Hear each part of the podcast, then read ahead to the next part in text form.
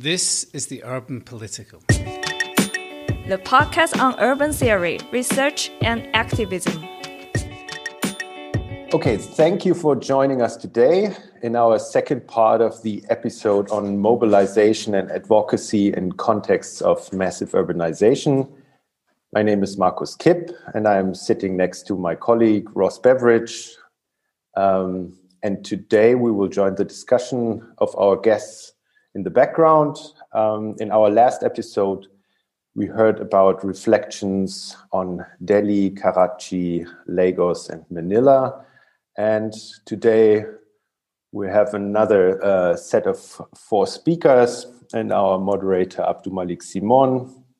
And I think we're going to hear uh, from cities, uh, from reflections on cities in Cairo, Jakarta, Nairobi, and Rio de Janeiro. Um, so we're very happy to have another exciting uh, set of guests um, present with us, and I would like to start asking you to briefly introduce yourself to our listeners. Uh, beginning with you, AbdouMaliq. Uh, thank you, Markus. Um, I'm AbdouMaliq uh, Simone. I'm a senior professorial fellow at the Urban Institute at the University of Sheffield. Thanks. Okay, thank you, Markus. So uh, I'm Dian Tri Irawaty, currently based in Jakarta. I'm a PhD student at Geography Department, University of California, Los Angeles, and currently doing my fieldwork in Jakarta since January. Hi, I'm Mariana Cavalcanti, and I'm, a, I'm an urban anthropologist based at the Institute for Social and Political Studies at the State University of Rio de Janeiro. Hi, I am Momen El-Husseiny. I am based in Cairo. I teach at the American University in, in Cairo. I'm an urbanist and uh, an architect with a PhD from the University of California, Berkeley. I'm so happy to join you. Thank you. Hello, my name is uh, Steve Akoth. I am based in Nairobi, Kenya. I'm an anthropologist by training and practice, and I teach at uh, Kenyatta University here in Nairobi. I'm glad to be here. Thank you. Okay, thank you, everyone. Um, now we're going to hand over to AbdouMaliq, who's going to to moderate the the session, the podcast. Uh, thank you, Ross. Um, today we have a second series of uh, reflections from uh, members of uh, the school on, on massive urbanization. Uh, this is one of several schools that was initiated by the Urban Institute at the University of Sheffield um, uh, a number of months ago. Um, to form uh, several different collectives uh, that focus on, on, specific thematics that are pressing in today's consideration of, of urbanization. Um, school, uh, in, in the sense of, uh, of, of colleagues and friends coming together uh, collectively to support each other's thinking, to reflect, to probe, to subvert, to challenge, provoke, uh, to try to together make a mark on the way in which uh, we think about uh, important aspects of the urban today. And this particular collective um, is directed toward engaging really massive urban regions. Uh, so all uh, all eleven of us are uh, our work and our residence are is basically in in very very large, complicated um, urban regions.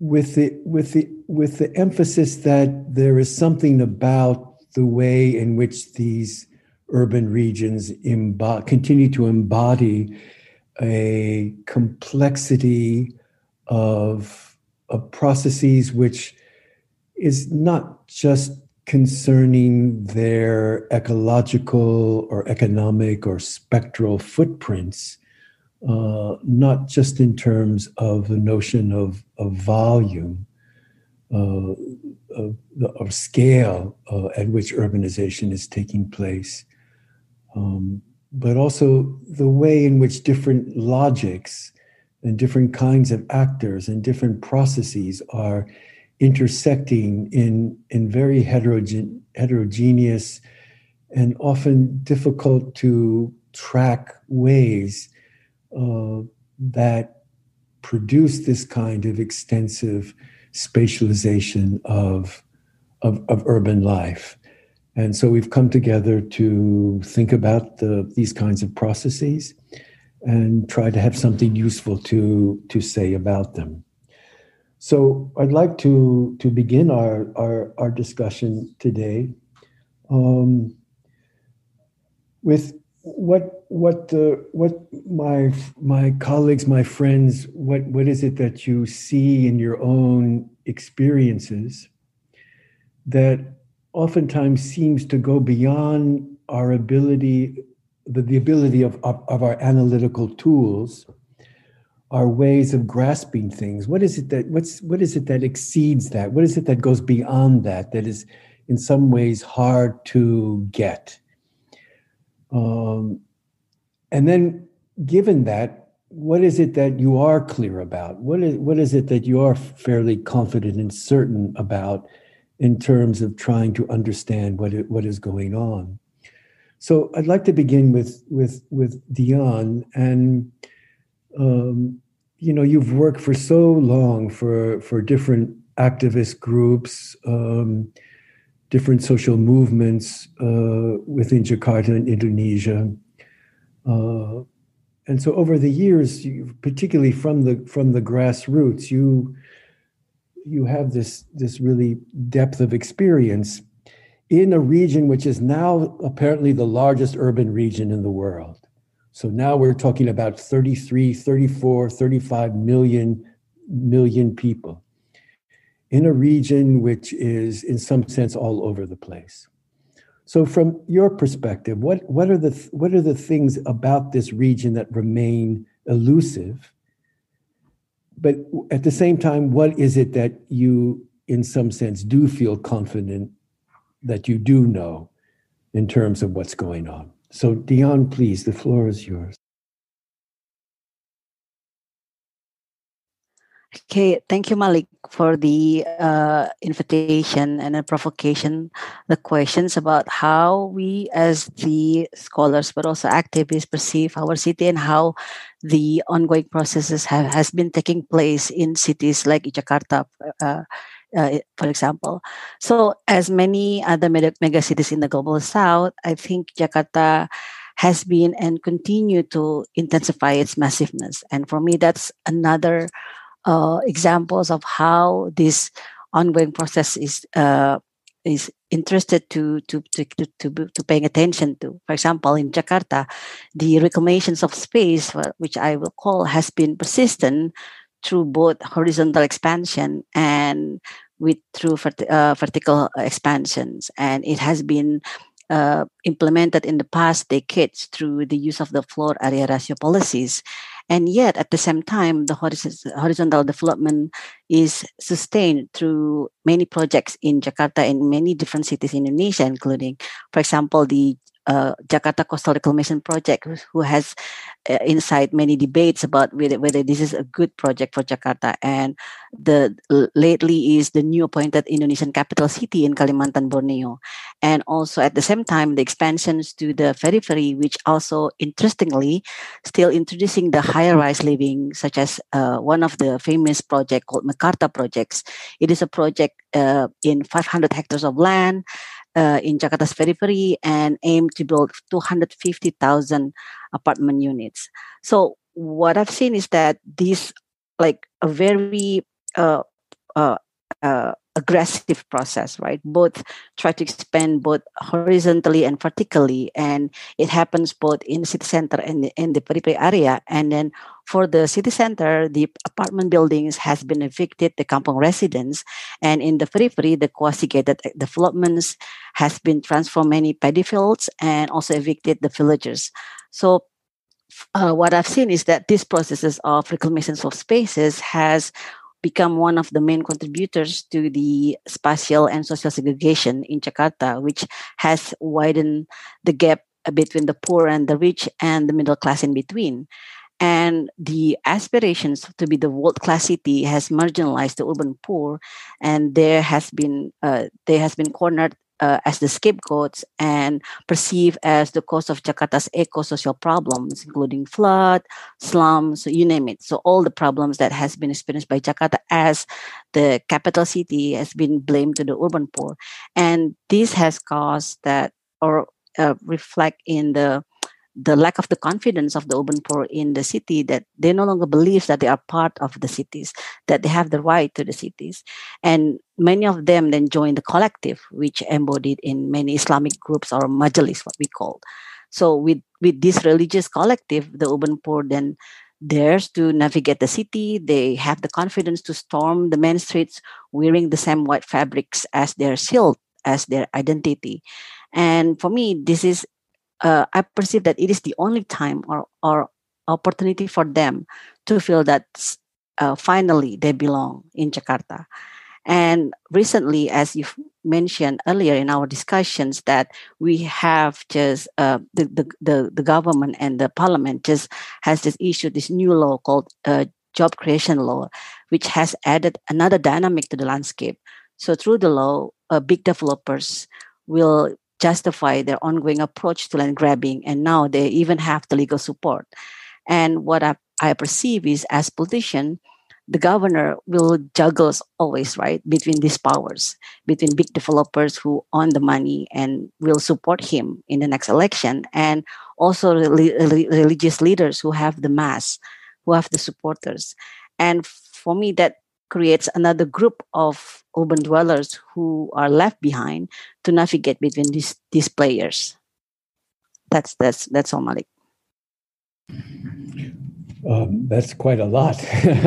um, um, th- thanks, thanks, thanks, Dian. I mean, this this rhythm of of up up and down um, in terms of spatial reclamation is really particularly interesting, and be, and this rhythm of up and down leaves as you say, um, widening gaps, um, gaps in our understanding, gaps through which the poor increasingly fall through, uh, gaps of which there can be some kind of different kinds of maneuvering. But the way in which these gaps are sometimes carpeted by, as you say, this kind of surface of white, of the adornment of particular kinds of religious uh, identities and discourses that create a kind of sense of, of collective action in, in response uh, to these uncertain rhythms of, of, of, up, and, of up and down. Um, Mariana uh, from from Rio. Speaking of rhythms, I mean Rio is the city we all love in terms of its rhythms. Um, this kind of place of both conviviality, but really intense racialization, um, in the past years, Rio has seen remarkable kinds of contestations, uh, tense fractures. Um, so, what is what has your experience been in terms of trying to to make sense of these things? What things elude your understandings, and, and what things are you pretty much confident about, Mariana? As an urban anthropologist, I'd say that one of the major analytical challenges we face is the fact that we're all natives in this predominantly urban world. The majority of the world lives in cities in which everyday life unfolds through spaces and temporalities that are very distant from normative ideas of city life as prescribed by the concepts of city planning. And yet, these normative ideas of urban theory inform ideas and projects of everyday city life in the very cities and sites that challenge their universality. So, normative ideas of planning attain a particular type of reality as they make up the language through which urban life and form are thought, built, and constituted as future projects. Incorporating this problem into urban theory means moving away from an anthropology of the city to an anthropology of city making, or from an urban anthropology to an anthropology of urbanism, or maybe to be more precise, an ethnography of the many urbanisms that make up daily life in cities. This shift helps us to recast normative ideas of city making as one among, among many building blocks of native utter- utterances about cities and urban futures. I've been doing fieldwork in Rio since late 1997. Much of it, if not most of it, has been focused on my academic research. But parts of it were commissioned by the World Bank. Some of it was funded by the Brazilian state as the state or through its research funding agencies um, some American funding, and some of it I've just done on my own on a volunteer basis for no, local NGOs and community groups. So it's really all very mixed up. I'm in the field as researcher, academic, activist, and or evaluator of public policy. There's no purity to my research or to my position in the field. Over these decades, I've reached out to interlocutors who also shift positions, Community leaders become community agents, young community journalists become activists, some occasionally get elected to the city council or state legislature. And many of us ended up involved in the development or the evaluation of public policy and programs at some point. All of this is missed when we use terms like the state, the community, and its leaders, and much of the vocabulary that we're used to. These terms tend to fix these positions and leave out the fact that we're all moving within this space occupying different places over time. What I see in urban politics in real is this constant shift in political and institutional configurations, but the permanence of the same people in this enlarged field of local players that build their own networks through the, throughout the metropolitan city. A significant portion of new actors in this field of urban politics are young university graduates from peripheral backgrounds. Many of them are the first in their families to finish high school. Most of them are the first to get university degrees. And some of them have moved on to graduate school. So now we meet there too. They're involved in my own institutional space, just as I've been involved in theirs for a very long time. Together and over time, these people, groups, collectives, and initiatives have been mapping the city, particularly by producing georeferenced data that is made public. So we have groups, collectives, and institutions that provide numbers on shootouts, on urban infrastructure provision, on police operations, and the deaths they cause. They cause. They count COVID cases. They do fact check and use this data to produce new narratives about the city and its problems. In other words, there's this collective dis- dispersed network of people producing maps that are also producing truths about urban life in different territories of the city scientific truths that can help strengthen the force and deepen the reach of the language of rights. This qualitative reading of quantitative data and the appropriation of the process of producing numbers and public data by peripheral subjects is what I see as new and promising in Rio de Janeiro in particular, but also in other resident cities. Thank you, Mariana. Yeah, no, it's very uh, it's a very important point you make about the the processes of, of, of city making and and what we know about it and new kinds of experiments in epistemology. You know as the as the city is also made now uh, a cadre of of different actors that are as you say first time university graduates who now have a different kind of positionality through which to to observe what what's going on and and so it's very important to to consider the ways in which knowledge is generated through new forms of of practice, uh, particularly on the part of those that have attempted to circumvent their prior historical marginalization. Um, so thank you for these observations. Um, Momen, I mean, talking about city city making, um, in in the, the massiveness of Cairo, where much of the city has always been made by the residents themselves, it seems that this kind of making is attempt is being circumvented by the kinds of spectacular fantasies of remaking Cairo uh, on on the part of of the state and its and its collaborators. Um, so I'm wondering what observations you you have about you know the process of understanding what's taking place in Cairo, uh, what what seems to be elusive, and what other things seem to be resoundingly clear. So, Momen, you have the floor, please. Thank you, Maliq. Um, I'm so excited to join the group and to discuss this important prompt and provocation how we conceive of the city, how we conceive its making. And over a year, over 40 years of growth and expanded urbanization in Cairo throughout reintroducing and redefining the desert edge. How can we understand it? How we can understand the fluid geography of pushing and occupying it and re- redefining it through inhabitation. I think I use the term of the dream. The dream of the state is to urbanize. The dream of developers is to accumulate wealth. The dream of the affluent is to enjoy these spectacular urbanisms. The dream of middle class residents is to dwell in ways different than those imposed by the state and the developers. It's about the ability to sneak in and try to make sense of what is already there.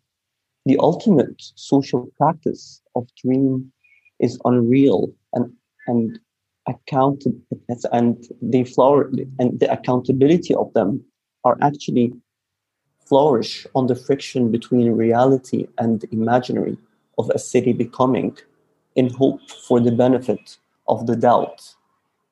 So, in that regard, this notion of mass urbanization becomes the urbanism of the infinite trials and relentless attempts. It is the urbanism of the endless, the unattainable, the one that you do not to not to get exhausted from.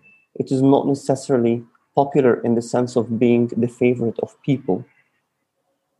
State is reproducing huge amounts of in the, in the 1980s were producing ghost cities that then in the 1990s were taken over by real estate developers creating gated communities that for many for many years they were like uninhabited and then in the 2000s they were reproduced again by our gulf capital trying to escape the 9-11 moments where when the 9-11 terrorist attack happened and being blocked from investing in the global north, they moved, they shifted to cities like Cairo and Beirut to with capital influx to reimagine and repurpose the desert.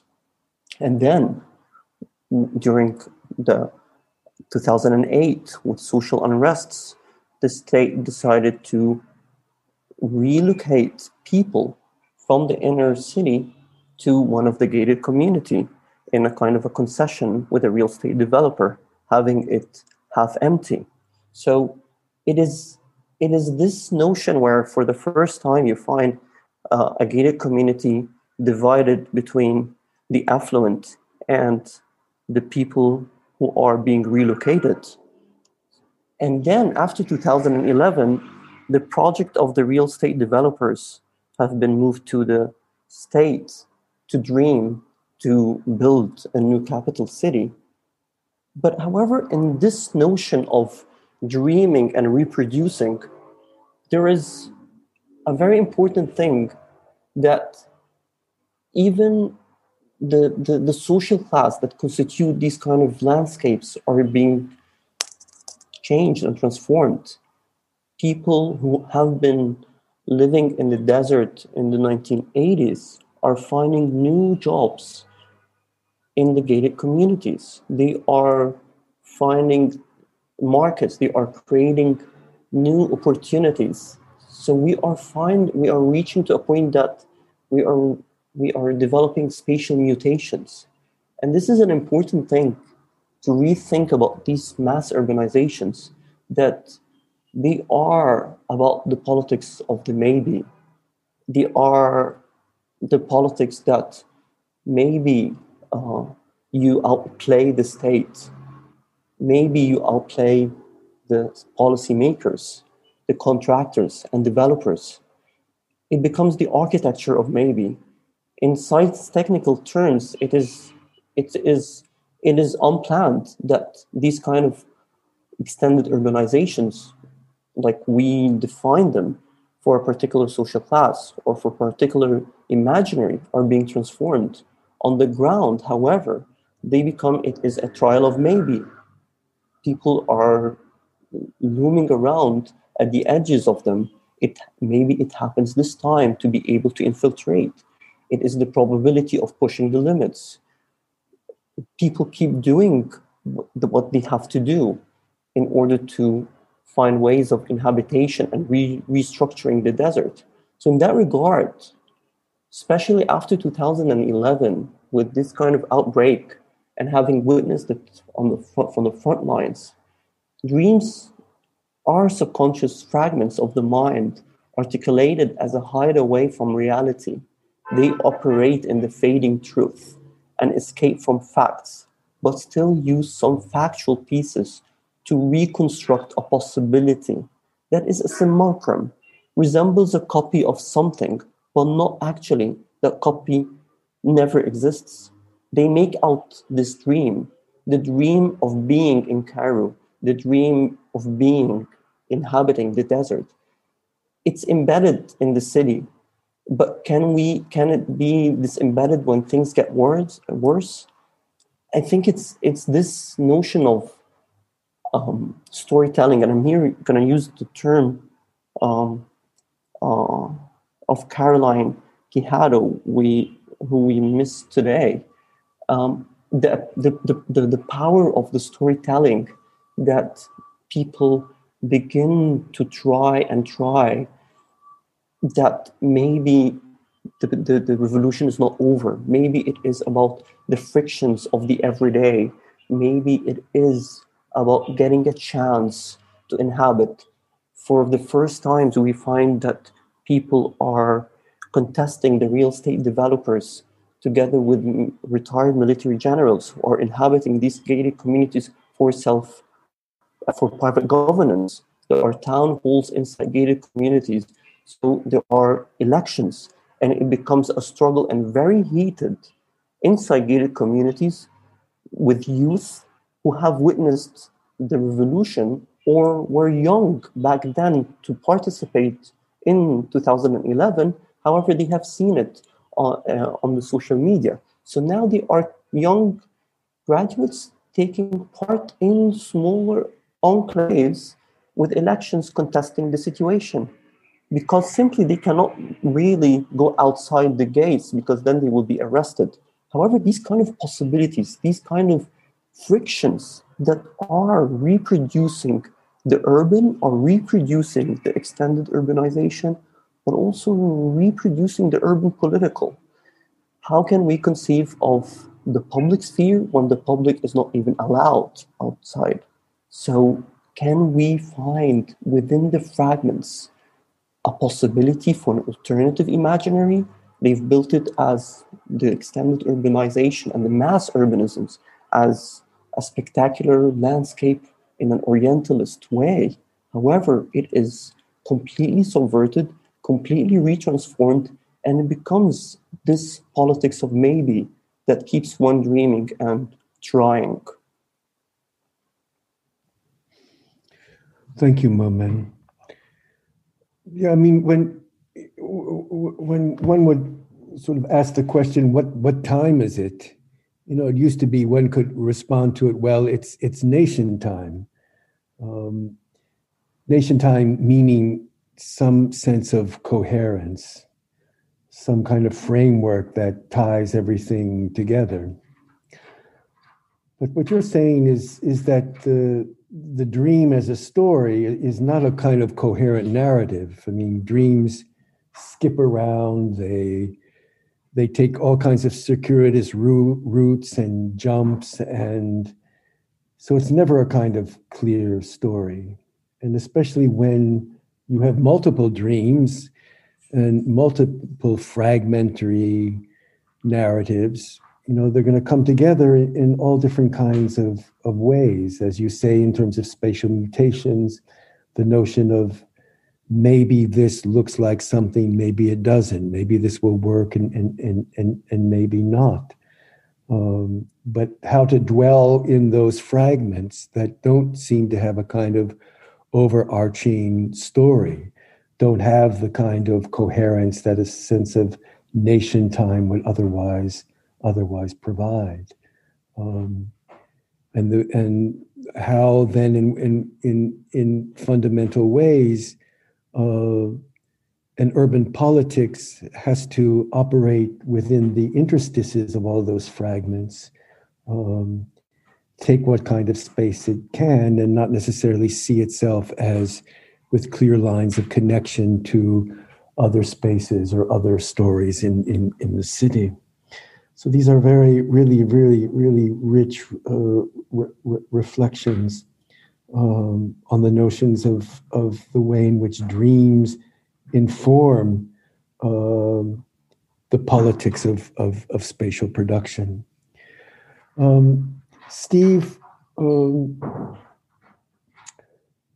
I mean, you Nairobi was sort of part of a kind of settler colonial dream, uh, where uh, that dream attempted to sort of extract as much as it could from wherever where, where it found itself. Um, but increasingly, the the the the function of Nairobi doesn't seem to act either according to a kind of overall dream. It seems to display itself as a place where all kinds of uh, makeshift experiments can happen. Nairobi increasingly prides itself on its ability to uh, do all kinds of things with tech, uh, all kinds of things with social media uh, as a way of, of, of shaping the city. But it also has to deal with the sort of residual dreams of all of those who came to Nairobi hoping for a viable place to live, but finding themselves over generations uh, caught within particular kinds of diminished spaces. So how how how is your what has been your your your experience in trying to come to to grips both as a kind of academic researcher and as you also say a kind of human rights activist steve thank you very much Maliq and uh, such a pleasure to be in uh, this panel. And indeed your framing of nairobi. Give is a useful analysis of what it is. What i've encountered uh, in recent times are um, what I want to call multiple forms of uh, what you are referring to as massiveness here. Massiveness in terms of um, there has been um, an upsurge in the number of people who come to Nairobi by the day and a decline of the number of people who stay in Nairobi at night. So by the day, we have up to 6 million people. By night, we have sometimes up to 2.5 million or at optimum 3 million. During um, annual holiday breaks like Easter and Christmas and New Year, there is a massive movement outside Nairobi.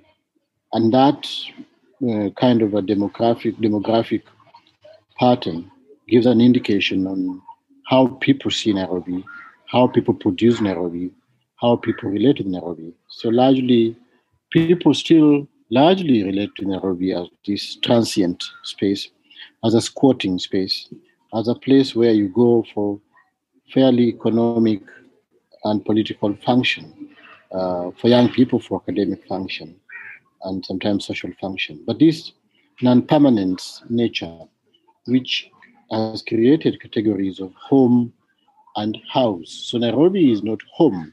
Nairobi is where house is, and home remains some other place where one has sort of a cultural and um, lineage relationship. And, and that very framing of how people relate to Nairobi has produced a particular kind of Nairobi, which is um, one, one that over the last two decades have largely been neglected by the government in terms of um, infrastructure investment and the uplift of basic um, uh, survival um, uh, link links like sewer line, water, drainage. So Nairobi was literally collapsing. Uh, but five years ago, there's been a return to Nairobi. The return to Nairobi by big international funders, the World Bank, Africa Development Bank, and Chinese Bank. And with this return, this massive production of um, physical infrastructure. Two important ones are the standard gauge railway, which links Nairobi and the port city of Mombasa, a colonial reproduction. Another one is a, a large number of roads. But this massive uh, infrastructural investment lives side by side by never ending experiments. The um, years of neglect of Nairobi and the current focus on uh, physical infrastructure does not allow people to get access to dignifying housing, water, transport system, relations. So people produce all this. So Nairobi is a home of multiple experimentations, which are themselves being produced also in a massive form. So, so this then pushes us to think about this massive urbanization um, as both um, some endogenous energy that people produce as a way of relating to the urban and producing the urban, as well as some sort of exogenous intervention that is done by the, the national and global capitalist uh, finances and relations. But the second issue about Nairobi is the role of UN Habitat. The UN Habitat is domiciled in Nairobi. And so UN Habitat has had a big internal crisis that it is in Nairobi, yet Nairobi has some of the largest low income settlements that are unplanned. So the UN Habitat has struggled over the years to get a language that can enable it to explain what is Nairobi, what it is doing in Nairobi, and how its presence in Nairobi um, contributes to its mandate.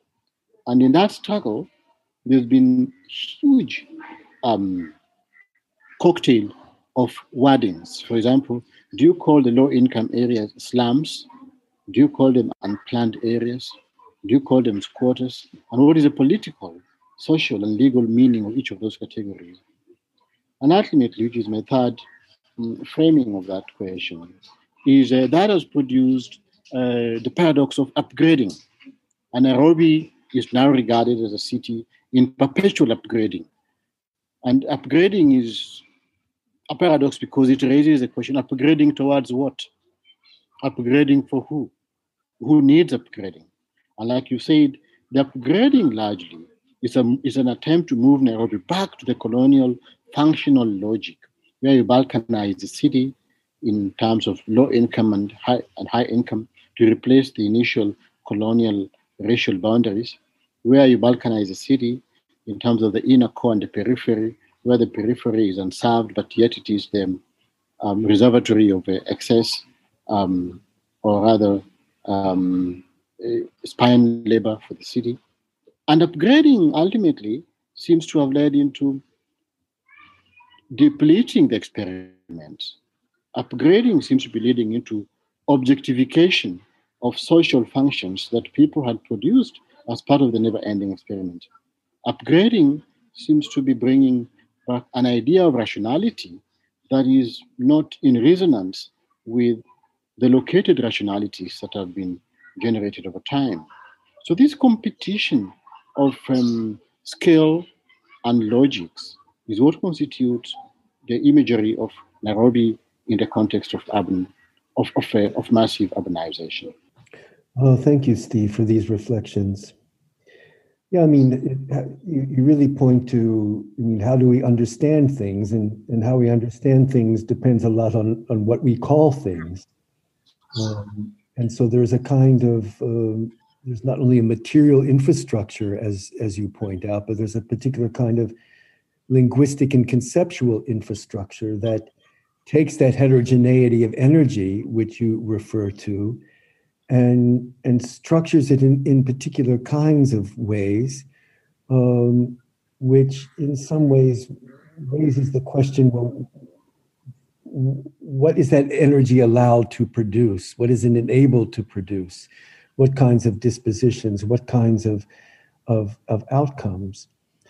And you're right. I mean, the, the sort of paradox of upgrade, perpetual upgrading, is in some ways a kind of formatting, constant formatting of that very, very energy, in in a way that's that somehow limits what that kind of heterogeneity is able to is able to do. Um, so thanks very much, Steve, for for for these reflections. Um, in the in the in this in this sort of second round now of our of our our conversation, I'd I'd like to perhaps focus on the the the considerations of your of your respective practices. Um, you talked about sort of epistemological concerns, how how you how you know what's taking place, some of the some of the, the critical issues. But you all have been involved in designing and participating in in particular kinds of interventions through which you tr- attempt to respond to these kinds of conditions. So I'd like to ask some questions about about these. I mean, Dian, for for for for so many years, you have been involved um, with uh, collectives, organizations, movements of uh, some of the, the, the low income residents of of the northern part of of, of Jakarta prim- primarily. Um, places that have been increasingly vulnerable to eviction, vulnerable to uh, a range of climatic conditions, vulnerable to new kinds of um, infrastructures that attempt to address the concerns that you know the the region of Jakarta may simply disappear because of of of climatic climatic uh, factors, flooding, um, uh, the sea sea rise levels. Um, and you've been working for for many years in terms of pushing back, of trying to enable people to stay in place, to remake their lives in ways that are viable in, in addressing these kinds of, of new considerations. But it, in, in some ways, these, these areas become almost iconic or emblematic. You know, they become um, symbolic sites of of of, of struggle, uh, which is important, um, but they are they are circumscribed in terms of their of of how much they do represent the the, the entire entire entire region. Um, so I'm just wondering how how in your in your in your work uh, over over the years how do you keep in mind somehow to try to to win these kinds of limited victories uh, to provide some kind of political impetus to put the situations of some of the poorest residents on the map knowing full well that these areas of north jakarta may not even exist in the future um, are certainly not are not representative of the vast range of different low income communities throughout the region how do you how in your practice do you sort of think about this this this kind of this kind of work? Uh, thank you Maliq. So throughout my works with the, the urban poor who lives in the northern part of jakarta i think i I would I would like to borrow what Momen has uh, introduced us the the the concept of politics of maybe the the idea of that each of these urban actors has their dreams and how throughout this process there has been these contestations over the space in order to realizing their dreams. So as Momen's already said that the government, I mean the, the, the government or the state have their own ideas or dreams and as Jakarta is one of the post-colonial cities, it, it always has it has been dictated by the, the global narrative of what is modern cities. And then for the developers, for example, uh, just like as Momen also already said, how they can using these opportunities to accumulate the the the, the capitals, how to even using the, the interest of the poor and to appropriate their needs and claim that they they they will provide and helps the governments to to help them.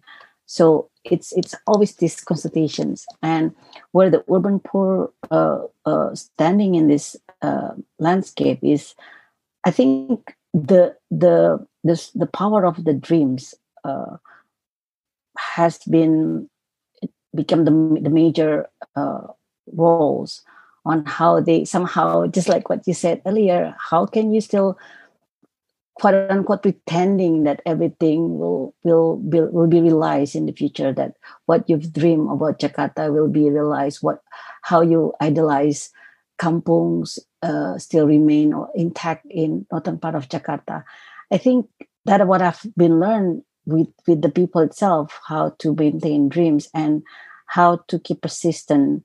And I think throughout the, the past 20 years that there have been trying to uh, implementing different strategies to fight for their dreams, to, to keep believing that someday the policy might might changing, someday we might find new ways, while at the same time you keep trying to survive, right? Trying to to be be kind or to try to be nice, bridge, uh, creating new relationship, new networks with different stakeholders in the cities.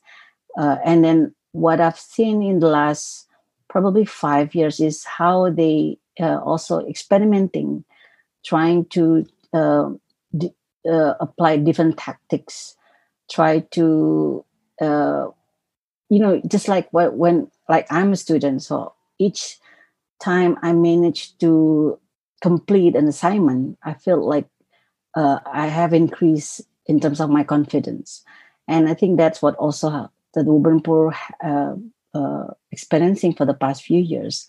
Uh, in each of the strategies that have been uh, implementing in fighting for their interests, I think uh, they gain more confidence and they they have more beliefs probably have more dreams a variety of dreams and trying to to implement to uh, realizing that and in the five in the last three years they've been trying oh no in the last five ten years they've been trying to uh, implement what we call a political contract when they try to basically uh, collide or not collide but like really had a contractual with the with the candidate with the the governor or the mayor and then some some and an exchange of, of votes and what happens afterward is what i've seen for the past year here in jakarta is that they've been able to actually trying to persuade the governor for example how to change policies uh, into their benefits to, to change policies for the urban poor uh, interests. And i think these experimenting strategies has been so far uh, uh, contributing to the the improvement of life of the urban poor in Jakarta, despite the fact that all the pressures still keep coming. There are so many uh, development plan has been designed in northern part of Jakarta. There are so many actors have been also persuading and also influencing the governor and this is what interesting the the contestations between these actors and how the urban poor uh, at the different level due to this political contract ha, has been able to to keep pushing you know, pushing the boundaries and then somehow improve their confidence. And for me i'm also taking i'm also uh, gaining lesson from this process because working with them for the past 15 years i'm somehow i felt less confidence whether we can actually win someday but by while work by working with them in the past few months i've learned that you have to accept your dream. You have to fight for your dream. You have to dream bigger, even bigger than the developers, bigger than the state, so that you can someday win the battles. Yeah, Maliq.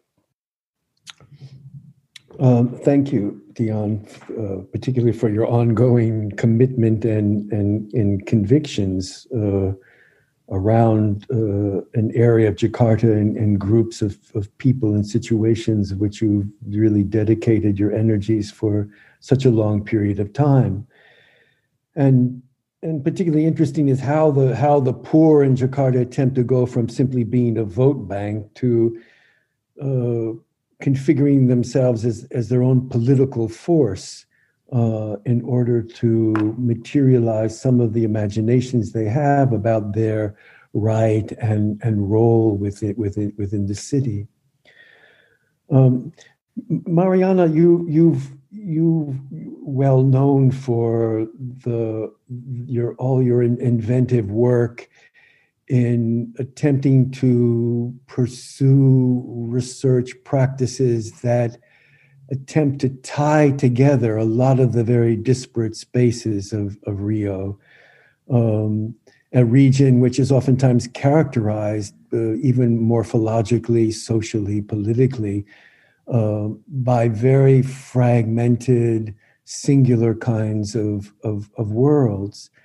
Um, and I was just wondering your reflections on the way in which your research practice in trying to find ways in which different areas of Rio are related to each other could help contribute to prefiguring uh, a, a, different kind of politics, a different kind of political forcefulness uh, in in Rio.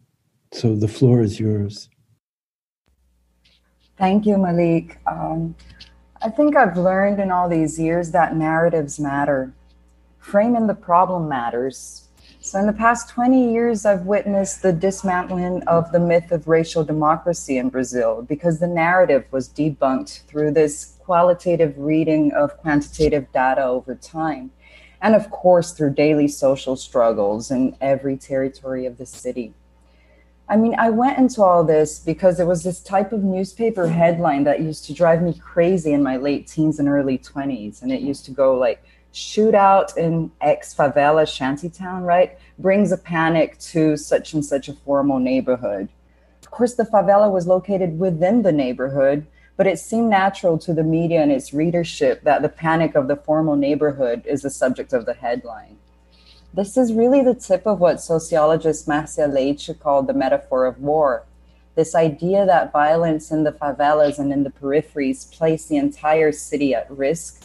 Well, actually, the majority, right? The favelas and the peripheries. But this idea that this larger part of the city was placed in something at risk, and it was repeated in the media exhaustively day after day and it led to this widespread acceptance of police violence in the favelas and the peripheries, and to the indiscriminate killing of Black favela youth. We have all learned with Foucault and Benedict Anderson that statistics, mapping, and censuses are about the power of the state to control populations. But now Foucault is read by this recent generation of university graduates of peripheral origin in Rio they have taken it upon themselves the task of representing the city in the language of the state, and they're turning Foucault around. They're creating new narratives, producing new truths to dispute the state of things. And I think this is really a necessary step towards the construction of a more equal democratic city. I mean, I'm just concluding this 10 week graduate course called Contagious City. T- Contagious Cities that I've been teaching with my colleague Eugenia Mota. And our idea was to get this historical perspective upon past and present epidemics and pandemics in cities in order to put together analytical tools to help our students look at the COVID 19 pandemic. Because, of course, many of the theses and dissertations coming up in the next few years will have to deal with a pandemic. So, at some point in the fifth week of the course, the readings became repetitive and our interpretations became more comprehensive because it seemed clear to us that epidemics were not really about epidemics, but about the production and reproduction of alterity and otherness. In a word, about racism. So the course turned out to be about racism and its production across times, spaces, and diseases. From cholera epidemics to smallpox, from Ebola to, SAR, to SARS, and from 21st century Hong Kong to 19th century California or Rio, what we see is racism as a structuring force that produces landscapes, policies, violence, and all sorts of inequalities. And the production and implementation of public and urban policy depends on the production of numbers. And numbers can help us decontextualize racism if read in a historical perspective. Thus, numbers are not just numbers, but symptoms of long term historical processes in which racism is one of the key forces that shape them.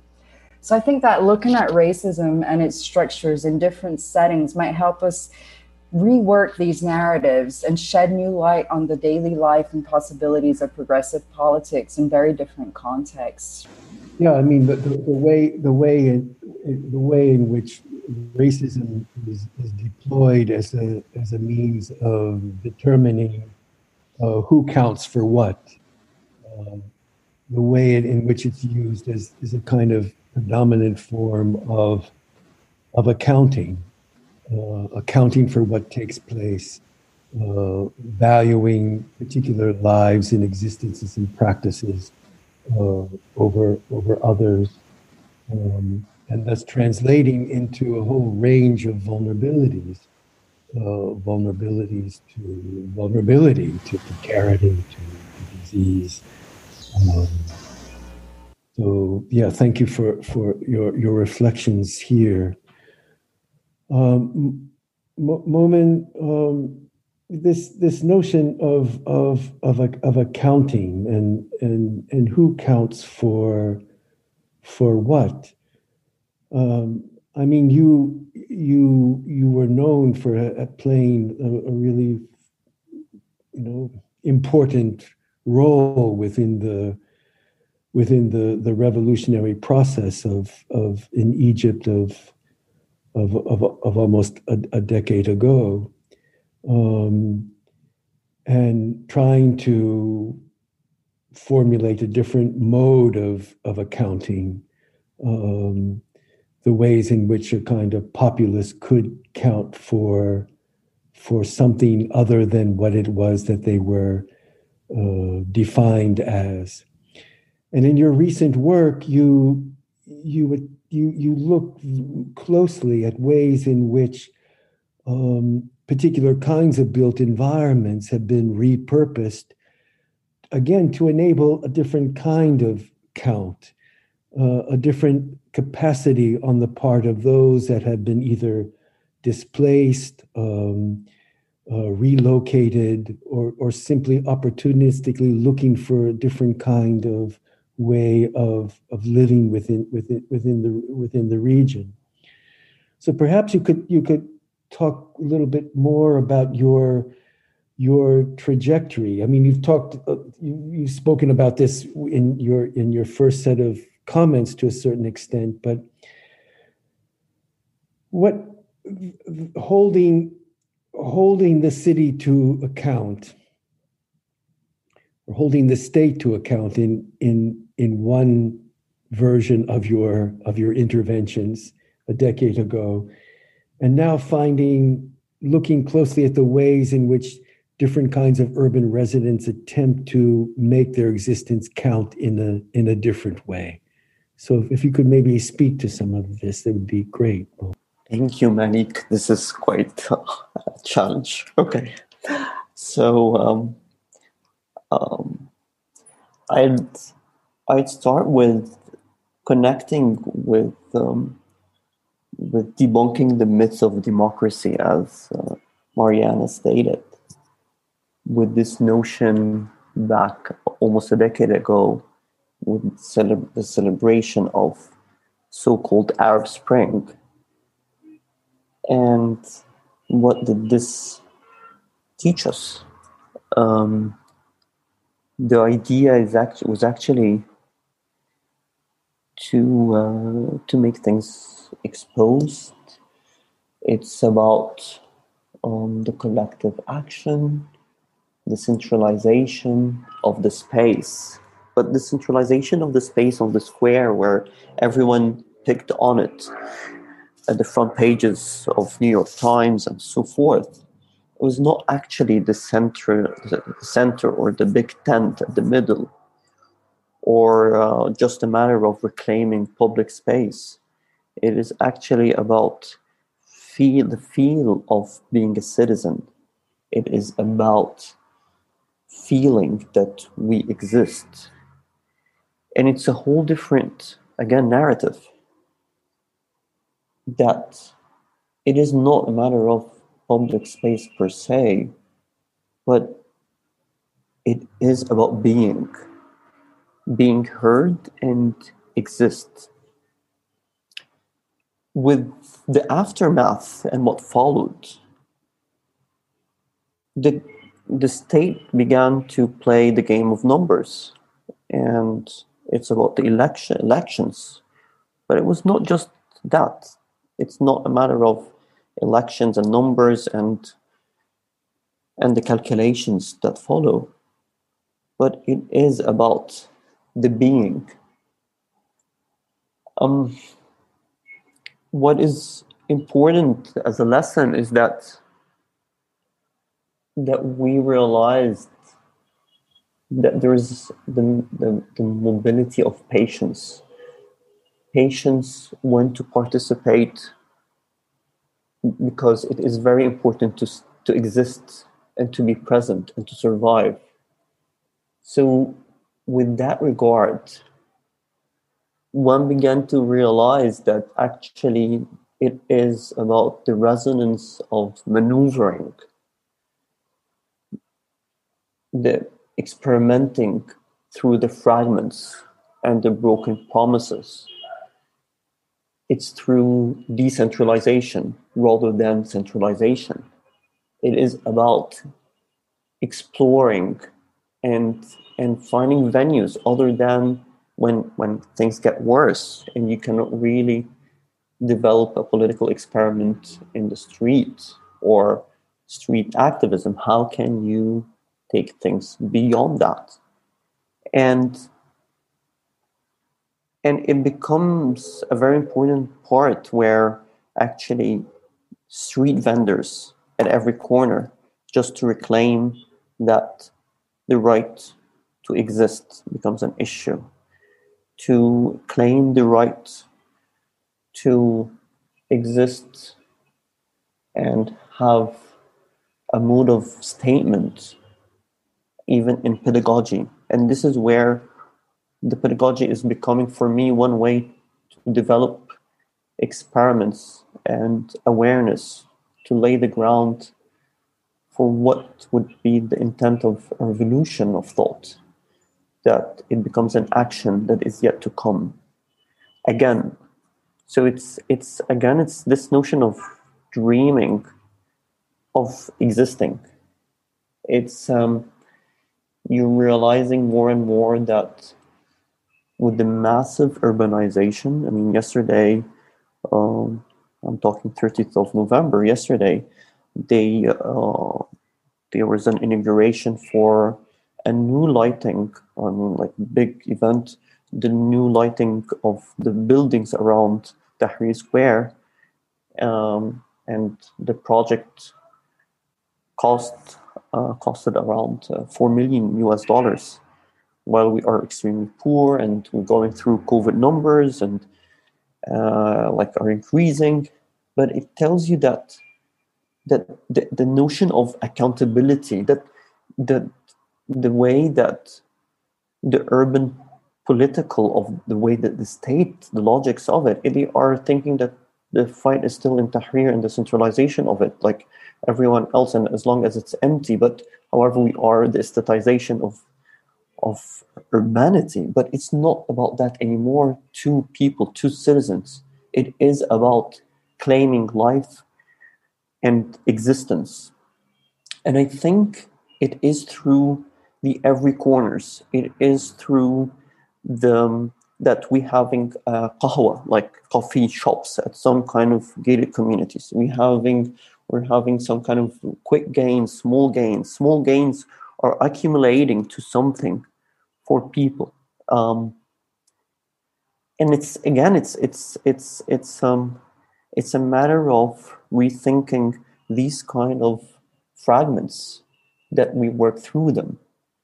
Um, it's no more about also another thing. It's not more no more about uh, just uh, the urban poor. Like no, it is also about the middle class, and it's it's about the prof- professionals. And I think it's it's there are a lot of things happening but again it's because of the massiveness of the city and the population um, in a city like more than 25 million inhabitants so they're not seen however with this small these small things and this is the beauty also of massiveness is that you can still operate and you operate through the margins through the in-betweenness that there are opportunities within these kind of large trials within these kind of large focus on big capital cities.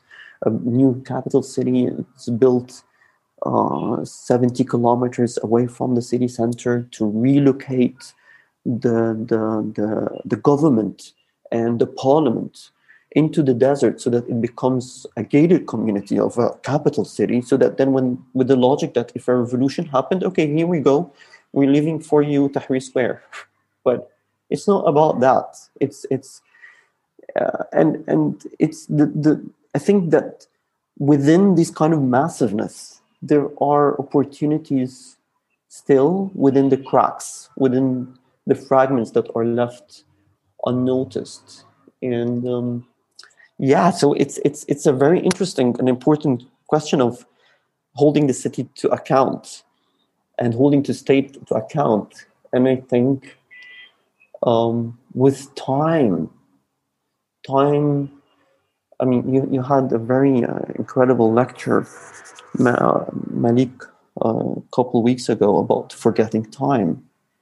And and forgetting time for people it is forgetting the time of pain um, but also um, forgetting um, or or it's it's kind of also a marker a marker for the possibilities that it can lend and to think about existence in different ways other than the modernity of time space compression and speed. So so maybe again it's it's the slowness.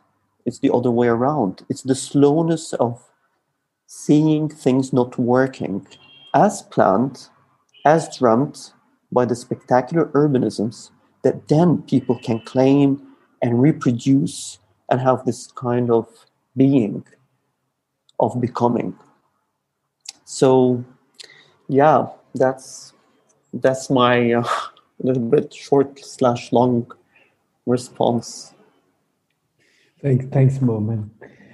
Yeah, I mean, the it, it, it, your your comments really embody the way in in which the the urban is is not about a kind of linearity of of, of time, the time at all, um, and in some ways, the many urban middle classes were had had been convinced in some ways that it it it was that through a particular kind of patient, diligent incremental sense of self improvement that you know middle class attainment was was just around the corner. And and even for those that did attain it um, it didn't really correspond at all very closely to what they had dreamt really had dreamt about so uh, coming back again to these reflections of of, of time and and and maybe and uh, the fragmentary natures of, of, of dreams. Uh, Steve, you for for for many for a long time you ran uh, an important NGO in Nairobi, Pamoja Trust. Um, if you could might want to reflect upon your own activism in Nairobi and and perhaps related to to Momen's notion of patience. I mean, what what is the patience of Kibera? I mean, obviously, people who have lived in in such um, dense and, and complicated and, and challenging urban conditions have had to have their patience. Um, but we oftentimes assume we know what that patience is. Um, we know that they're maneuvering uh, all the time, um, but how do you how do you connect your own patience as an activist with the patience exhibited by um, some of the most um, subjugated uh, communities within Nairobi. Steve? Thank you very much, uh, Maliq. Yes, indeed. Th- there is a way that uh, we have to try and explain the kind of longevity in terms of a period of um, staying and a period of uh, extended um, engagement between those who are in the margins, like Kibera and uh, the authorities of the urban areas. And there are three lessons that I see here. Uh, one, perhaps, just going back to Momen's concept of a patient, I think what I see tends to be a bit more on David uh, Harvey's idea of uh, rebel cities. So what has happened is that the people of Kibera and many other people settlements in Nairobi, for example, have taken their time to study in great details how the city itself, although it purports to be designed within formal, rational, and bureaucratic framework, is extremely informal. For example, on the question of access to electricity, it became apparent quite soon to many residents of Kibera that most people who work with the Kenya Power and Lighting Company at lower artisan level are residents of low income areas. So during the day, they would spend their time fixing power from the main lines to the high income urban areas. And then at night, they would come back to their people settlements, as we call them, and inhabit houses without electricity.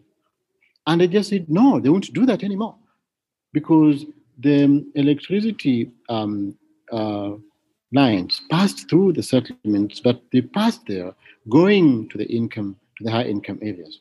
So with time, these very people who are employed by the Kenya Power and Lighting Company, which is a government corporation in charge of distribution of power, decided that they were going to use the same skills at night to connect power to the low income areas. That is something that moves, in my opinion, beyond patience. And it is sort of understanding the anatomy of power, understanding the anatomy of the economy, and then using it in a way that it's not it's not just subverting because they know that even the high income areas, there are many households that thrive on what is called illegal connections anyway. So they use those skills that ordinarily they should contractually be using to serve high income areas to provide the same services to their low income areas like Kibera. Another example is, in is access to water. And what we realize on water as well, in Kibera in particular, is that for many years, and even now, Kibera doesn't have access to clean drinking water provided through formal government piping. But because those who work with the engineers in the Nairobi Water and Sewerage Company as artisans are residents of Kibera, they have undertaken without anybody's instruction, at their own behest and with their own collective protection, to offer water connections in Kibera for their households, yard taps, and for toilets. Such that I do remember one incident um, two years ago before I left Pamoja Trust as executive director, where we went for an inspection of toilets that had been built by the government. And the toilets that had been built by the government had no running water. But toilets that had been built by the local residents had running water. The Minister for Water asked me, Steve, how comes government toilets have no water and the toilets built by the residents here have water? I told her, Madam Minister, water here is organized by Kibera Water and Sewerage Company, and therefore it is not the jurisdiction of Nairobi Sewerage and Water Company. And the final point I wanted to make there is then, as a professional myself, and um, somebody also who believes in the rule of law, I, I got very divided because on the one side, you had um, people who had done what by law was really what is called illegal connection. But by fact, uh, it was really a pragmatic decision. They had to either connect water or suffer from waterborne diseases. They had to either connect power or use paraffin and the carbon-based problems would emerge. So in that corridor, I think David Harvey becomes useful. And what I've done, what I did therefore at Pamoja Trust is to try and use that as the basis of negotiating what is commonly known as a co-production, where co-production was to start conversations between those who do innovations and actions that may look subversive and illegal, but are pragmatic, with the formal structures. And in water, for example, we developed what we called delegated water management model, where those who had initially taken over trunk lines and were connecting what were called illegal connections were allowed to own those pipelines by the Nairobi Water and Sewerage Company and sell that water on behalf of Nairobi Water and Sewerage Company. So a co-production that sort of takes into account that pragmatic resistance and then incorporate it within a formal policy design. Uh, thank you. Thank you, Steve, uh, for all of these uh, concrete examples of, of what, what you've tried to do, and also reminding us basically that if we go through the formal connections, we will remain substantially disconnected. Um, so um, you really have demonstrated that, that, that point quite, quite cogently. Um, now we we for our, our final round of of of quick reflections, um, given that we're we're we're running out of time, um, I'd just like to to pose uh, about what is it you think are the kinds of key political possibilities um, as as as we go forward. So Dian, I mean, you know, Jakarta is my my my second home, and I've always been struck the way in which Jakartans. Um, I mean, of course, they demonstrate patience, but there's also a kind of um, incessant restlessness. You know, people always gathering somewhere. You know, 7 7 Eleven stores, you know, small eating places. Um, no matter what people's occupations are, uh, even in a city which is really difficult to get around and takes a lot, lot of time. There's a sense of there's a sense of of humor, of irony, of joking, of always trying to figure new things out, of always trying to do something differently. So I'd like to ask, how do you think that one can capture that kind of that kind of uh, energy, heterogene- heterogeneous energy that Steve talks about? How do you think that can can be folded into a kind of polit- an urban politics that somehow makes use of that kind of constant everyday imagining? Dian? Okay, thank you, Maliq. Uh, I think it, it I, I, at first, uh, at first, I would like to say that that's a good. Uh, uh, what is it to catch what actually happens in Jakarta? Because for me, it's really difficult to explain to other people about why we are easily to making jokes or or or laughing about ourselves, laughing about the, the, the chaotic life in Jakarta, and then how to pre- either actually or genuinely or pretending to enjoy the chaotic life in Jakarta. But I think you got it right, like how we always have this uh, sense of of collectiveness, but also at the same time uh, like playing around, uh, uh, trying new things, but also at the same time easily dictating by new things. Also, I think that what makes uh, us, mean, Jakartans or or any uh, any other uh, actors in, in in Jakarta to be very resilient, right? To be, I think the the logic of patience, the political of maybe has has been is the product of these characters of the way we perceive ourselves of the way we we we I mean, like we are actually screwed up, right? Like Jakarta is fucked up in terms of nobody knows where it will will be directed in the futures. We have fragmentations uh, based due to the the uh, elections in the national and in the local level. People are divided. Uh, there are so many uh, big actors uh, have uh, some to say in the government. Jakarta is expanded. Uh, is happening despite the fact that many activists has tried to fight it try to uh, talk with the current governor and he seems to support the movement but also at the same time uh, some projects still continue so we I mean, like urban dwellers in jakarta or the uh, jakarta's inhabitants i don't think we knew exactly what will happening in in in, in, the future or in, in our surroundings. But one thing for sure is that the I, the the sense of first i think everyone is critical in terms how to assess what happens around. Like you know exactly like what happens in in our life in our surroundings in our city at, currently but we don't know what you, you can you cannot have the exact uh, or the the insurance that what you think about Jakarta in the next one year will actually happen.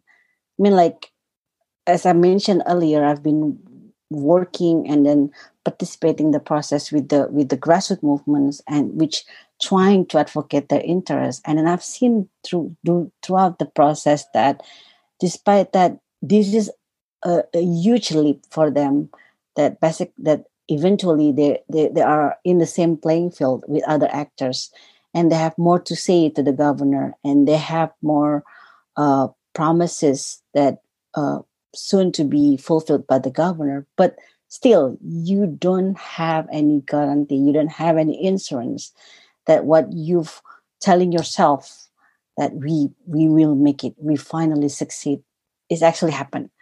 So i've been witnessing the one of the project that has been the masterpiece that has been the the champion of the, the current governor is not necessarily taking place as people expecting expected in the beginning despite the fact that they believe this the governor will will fight for the interests that we believe that this is the first time ever that we managed to push this far. But still you don't know what will happen. And i think it's it's common in in any cities but the the fact that all of this happens and we are fragmented people are boxes into uh, liberal and the other box are conservatives and then each box is attacking each others and then the the middle class uh, liberal middle class making jokes about how these lower middle class who somehow follow these religious leaders as people that backwards, blah blah blah. But the, the middle class forgot that this new law on job creation will uh, create the precarity in in the in the urban poor's life. So in the end, you don't know what will happen, whether this kind of political identity, the nationalism, the sentiments towards religion or ethnicity will be played in the future. So I think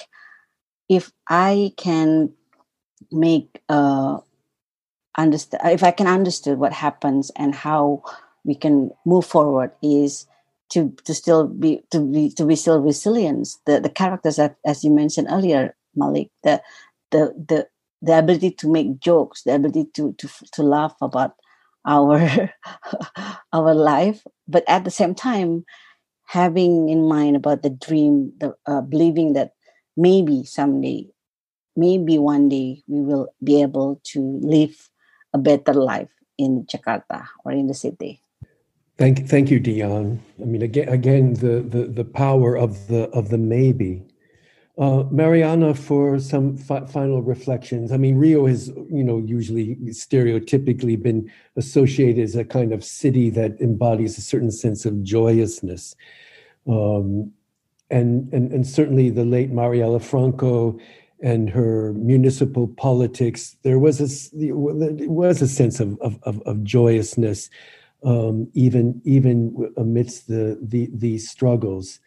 Um, and then recently, Rio's been subjected to a kind of very masculinist melancholy, a kind of very a heaviness that, I mean, given given these, is is there a way forward within sort of municipal politics that embodies a kind of joyous sense of rediscovering a kind of um, viable collectivity? Thank you, Maliq, for the question. I'm actually very happy to talk about Marielle and the Marielle Franco experiment to a non Brazilian audience. Marielle Franco was a bisexual black woman of favela origin, elected to the city council of Rio de Janeiro in 2016 and assassinated on March 14, 2018, in downtown Rio. The car she was riding in the back seat was ambushed by another vehicle, and 14 shots were fired in her direction. Four of them hit her face. Another three killed her driver, Anderson Gomes. Marielle was something of a spearhead of this young generation of peripheral urbanists, journalists, and activists I've been talking about. She was among the first of her generation to achieve certain goals and to occupy certain spaces and places. But more than just being the first, she was something of an avant garde of this collective push for human rights and for the reduction of inequalities. She slipped through the cracks of the patriarchal, racist society she wanted to change and held the door open, clearing the path for those that came alongside and after her. Instead of a mandato, the Portuguese term for being in office, Marielle instituted a mandata in the feminine her staff included the first transgender person to work as aide to council, and she brought many Black women into spaces formerly denied them. In her very short term, Marielle submitted 16 projects to the city council. Her projects attempted to build a better city for women, including the creation of daycare centers for the children of women who work or study during a night shift, a proposal to celebrate the International Day of the Black Woman, campaigns for lesbian visibility, and measures to help decrease sexual harassment. Like her closest friends wrote on March 18, 2018, in killing her, they buried a seed. Ubuntu in Zulu, I am because we are, was her model from early on in her campaign for the city council. And it seems to have really come true. Renata Souza, Monica Francisco, and Dani Monteiro were Marielle's former aides, and they were elected to the state legislature in October 2018 with a shared platform of following Marielle's footsteps and continuing her work. On November 15th this year, more Black women were elected to the city council. There have never been so many Black people of favela origin working in the state legislature. So, really, her death made her larger than life and I really hope that it will inspire future generations to build more equal cities, and that they, these women will help us overcome what you call this masculinist, masculinist melancholy, melancholy. That I really love that term actually, Maliq. I'm going to use it from now on. So I really hope that beginning next year, we're it's going to be the beginning of a new um, era in the city legislature, one that's more inspired by Marielle than by the centuries of racism in this deeply patriarchal and unequal society. Thank you, Mariana, for this this uh, hope hope laden uh, prediction and prospects. Thank you. Um, Momen, a, a, quick reflection. You, know, you talk about fragments any signs of uh, uh, fragments, uh, cracks in the edifice of the Egyptian regime when, uh, as uh, in light of, of of the governance of Cairo?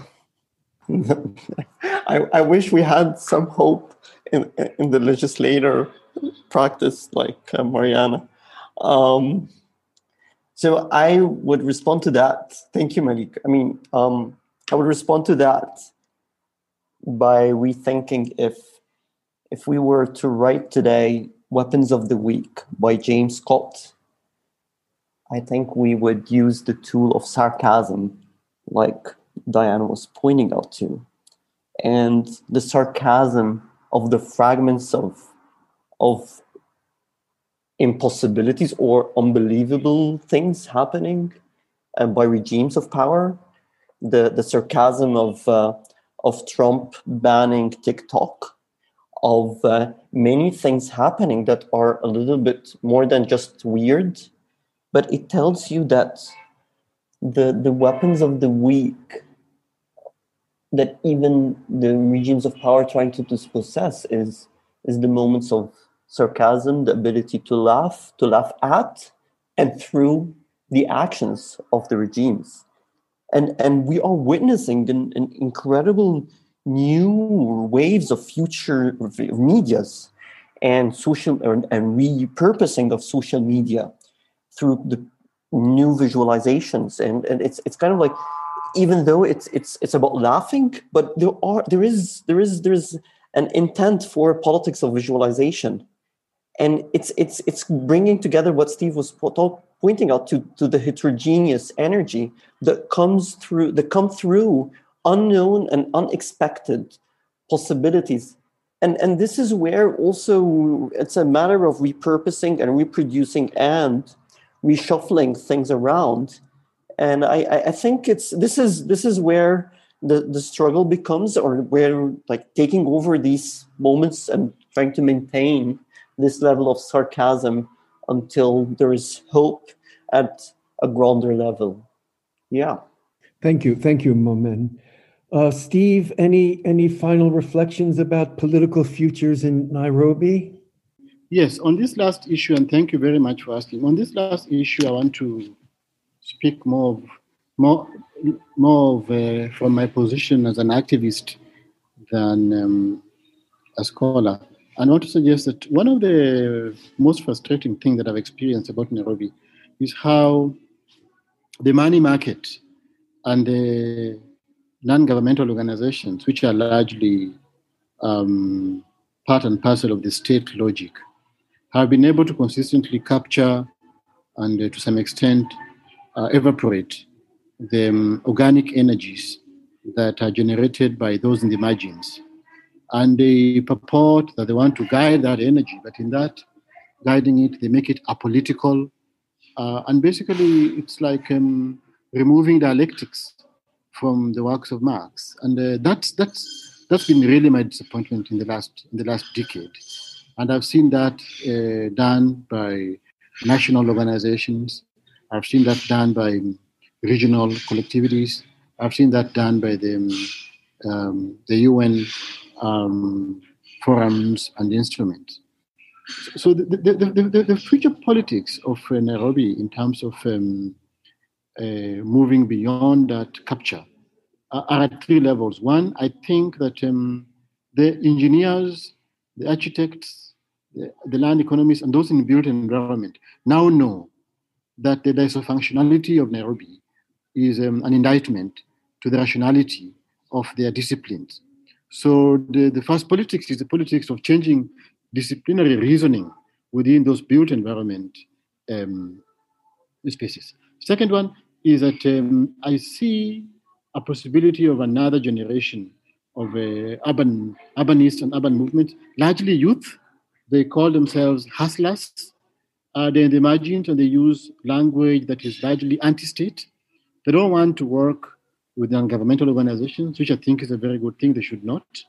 And I think left um, to what they're doing, and they're producing music, they're producing artwork, they're producing um, various dressing styles and language that is disruptive and may uh, lead us into rethinking the urban. And finally, I'm very worried at the moment about the return of colonial logic in governance of Nairobi. Today, Nairobi is being managed by a military general who was brought in by the president as an, as an affirmative action to, to take back Nairobi to its original sense.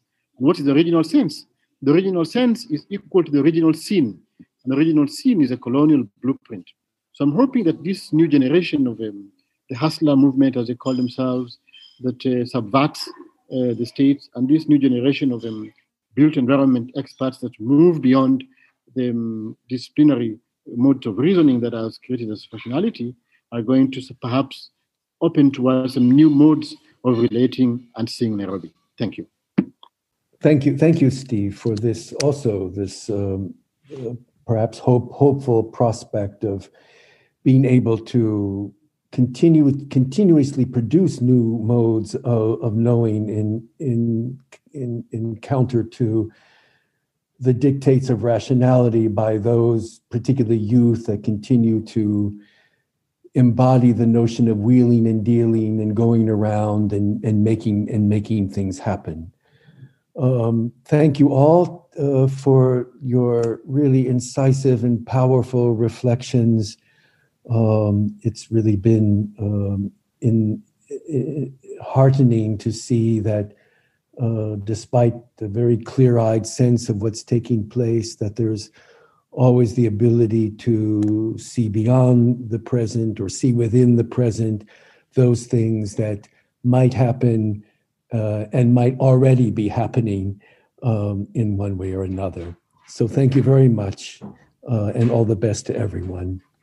Yes, and thank you everyone uh, for taking part.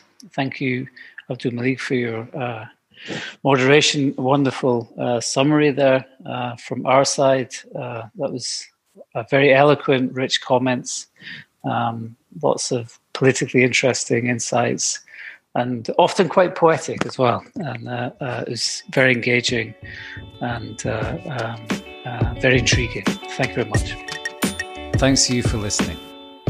For more information, visit our website urbanpolitical.podigee.io. Please subscribe and follow us on Twitter